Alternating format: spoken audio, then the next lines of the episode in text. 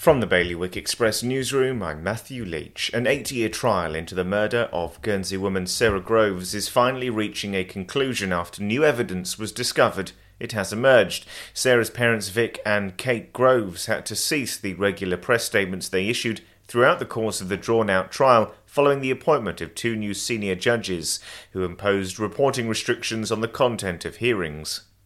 Meanwhile, pressure on the Treasury's time and resources may mean that £20.4 million left over in the money pot for stimulating Jersey's COVID hit economy goes unspent. According to Treasury Minister Deputy Susie Pinel, the department may not have the time or resources to decide who should be given the remainder of the fiscal stimulus fund. It would be premature to make significant changes to Guernsey's government during this political term without a properly developed party system, according to the politician in charge of state's rules and procedures, who says it could create a democratic deficit. The State's Assembly and Constitution Committee will be tasked with reviewing the machinery of government alongside policy and resources this term. And a former teacher has thrown his hat into the ring to become Jersey's next Children and Education Minister.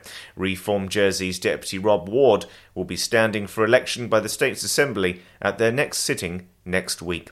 For more on all of today's stories, you can visit bailiwickexpress.com. Your weather today is going to be a mainly sunny day. Wind will be a northeast light force 2, and there'll be a top temperature of 16 degrees. And that's Bailiwick Radio News, sponsored by smarterliving.je. Well, the garden looks good this year, but it would definitely smell better if we got rid of that oil tank. We could fit an air source heat pump in there and have room to spare. I've heard they're very efficient. And one third of our electricity is renewably sourced. No more topping up the oil tank. We'd cut our bills and help the environment too. Let's book a home heating survey before it gets too cold to enjoy outdoors. Islanders are already making the switch to a greener future. To book your home heating survey or to find out more, visit smarterliving.je.